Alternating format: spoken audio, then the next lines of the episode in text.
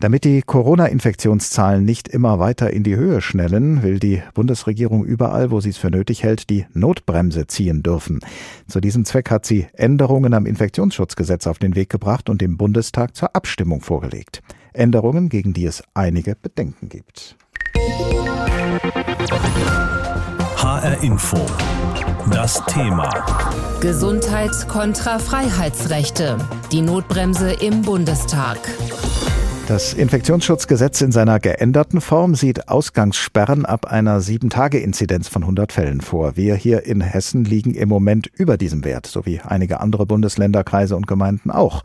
Und deshalb will ja die Bundesregierung mit Ausgangssperren und anderen Maßnahmen die Corona-Infektionen eindämmen. Und sie will das auf direktem Wege tun dürfen, mit eigenen Verordnungen, ohne auf eine Verordnung des jeweiligen Bundeslandes zu warten.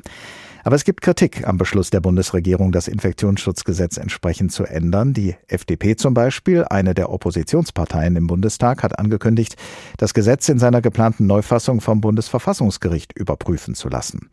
Vor der Sendung habe ich mit Marco Buschmann gesprochen, dem ersten parlamentarischen Geschäftsführer der FDP-Bundestagsfraktion.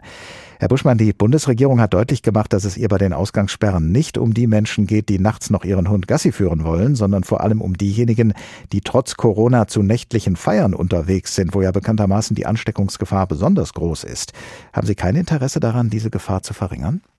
Also wir wollen Gefahren verringern, aber äh, was die Bundesregierung will, ist ja nicht entscheidend, sondern welche Menschen sie trifft. Und das sind natürlich alle. Zweitens muss man die Frage stellen, bringt dieses Instrument wirklich etwas? Und sehr viele Wissenschaftler sagen ja auch, eine solche Ausgangssperre bringt nichts. Und dann stellt sich die zentrale Frage, wenn wir in die Freiheit der Menschen eingreifen mit einem Instrument, das aber nichts bringt, dann ist das Instrument immer unverhältnismäßig, wie die Juristen sagen und äh, die Politik sollte die Finger davon lassen. Beschäftigte auf den Intensivstationen der Krankenhäuser sagen uns seit Wochen, dass sie Angst vor einer Situation haben, in der sie eingelieferten Kranken nicht mehr gerecht werden können. Muss nicht vor diesem Hintergrund alles versucht werden, um die Pandemie zu bekämpfen, auch wenn man vielleicht mehr Leute trifft und auch wenn man nicht genau weiß, ob diese Maßnahmen tatsächlich Erfolg hat, damit man sich eben hinterher nicht vorwerfen muss, aus verfassungsrechtlichen oder anderen Bedenken heraus Leben gefährdet zu haben. Also wir wollen doch alle die dritte Welle brechen und wir alle wollen auch, dass in Deutschland medizinische Versorgung sichergestellt ist. Deshalb kann ich auch verstehen, dass auf den Intensivstationen die Nerven angespannt äh, sind, keine Frage. Aber wenn die Maßnahmen wirklich etwas bringen würden, dann stehen sie heute schon zur Verfügung. Und es gibt ja häufig gute Gründe, warum die Landräte oder auch die Landesregierungen, die das ja auch heute alles schon machen können, das nicht tun. Nämlich Beispielsweise diese nackte Inzidenzfixierung dieses Bundesnotbremsengesetz übersieht ja manchmal völlig, dass wir häufig auch clusterhafte Ausbrüche haben, das heißt auf sehr engen Raum, wo man sich die Frage stellen muss, muss man dann zum Beispiel den ganzen Landkreis äh, in Haft dafür nehmen? Und dann kommen wir zu Ihrem Punkt. Wenn das nämlich so ein clusterhafter Ausbruch ist an einem Teil des Landkreises, dann bringen die Ausgangssperren in einem anderen Teil des Landkreises ja gar nichts. Und was nichts bringt, trägt auch nichts dazu bei, die dritte Welle zu brechen. Sie kritisieren, wie Sie gerade gesagt haben, die äh, nackte Fixierung auf die Inzidenzzahlen. Aber würde es einen so großen Unterschied machen, wenn man jetzt zu den Inzidenzzahlen auch noch die Belegungen der Intensivstationen zum Beispiel berücksichtigen würde? Gibt es tatsächlich Regionen mit hohen Inzidenzzahlen, in denen es auf den Intensivstationen entspannt zugeht? Naja, von Entspannung redet ja niemand. Und ich würde mich immer auch dagegen wehren, irgendeine Lage zu verharmlosen. Aber wir sind verpflichtet, schon durch unsere Verfassung, und ich finde, es ist auch ein zutiefst vernünftiger Gedanke, nur Maßnahmen zu ergreifen, die auch wirklich etwas bringen, also von denen auch feststeht, dass sie einen Beitrag leisten. Denn sonst ist es ja nicht nur eine verfassungsrechtliche Frage, eine freiheitswidrige Vorgehensweise, sondern der Staat würde sich ja auch mit seiner Energie verzetteln an Baustellen, die keinen Beitrag leisten. Und deshalb ist es auch eine Frage der Effizienz der Pandemiebekämpfung, immer genau zu fragen, was bringt was und sich ausschließlich auf die Dinge zu konzentrieren, die wirklich etwas bringen, damit man sich nicht verzettelt. Würde man sich als Staat nicht noch mehr verzetteln, wenn man, wie das ja bisher geschehen ist, es in den Ermessensspielraum der Länder stellt, Maßnahmen umzusetzen? Wir haben ja immer wieder erlebt, dass Beschlüsse der Bund-Länder-Runde dann von vielen äh, Landesregierungen ja auf eigene Weise interpretiert und eben nicht so umgesetzt worden sind, wie das eigentlich gemeinsam beschlossen worden war.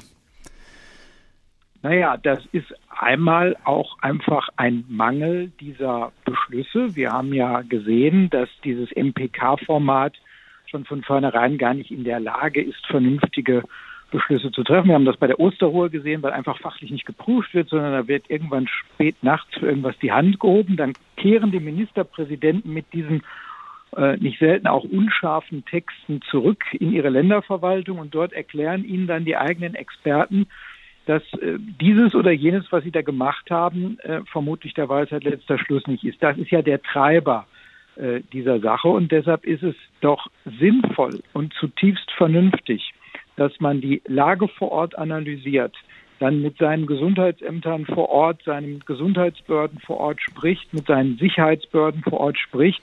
Wo können wir den effektivsten und sinnvollsten Beitrag leisten, um etwas zu tun, was nicht nur symbolhaftes Handeln ist, sondern was effektive Pandemiebekämpfung ist. Und deshalb verstehe ich gar nicht, warum man glaubt, dass diese Bundesnotbremse jetzt so entscheidend ist, weil alle, nochmal, alle Maßnahmen, die in diesem Gesetz vorgesehen ist, können die Länder heute grundsätzlich schon ergreifen. Und all diejenigen, die behaupten, aber wenn sie es nicht tun, äh, sagt die Bundesregierung, wenn sie, wenn die Länder das nicht tun, die Bundesregierung aber der Meinung ist, äh, sie seien notwendig, diese Maßnahmen, ist es dann nicht konsequent von der Bundesregierung zu sagen, dann wollen wir die Möglichkeit haben, diese Maßnahmen umzusetzen?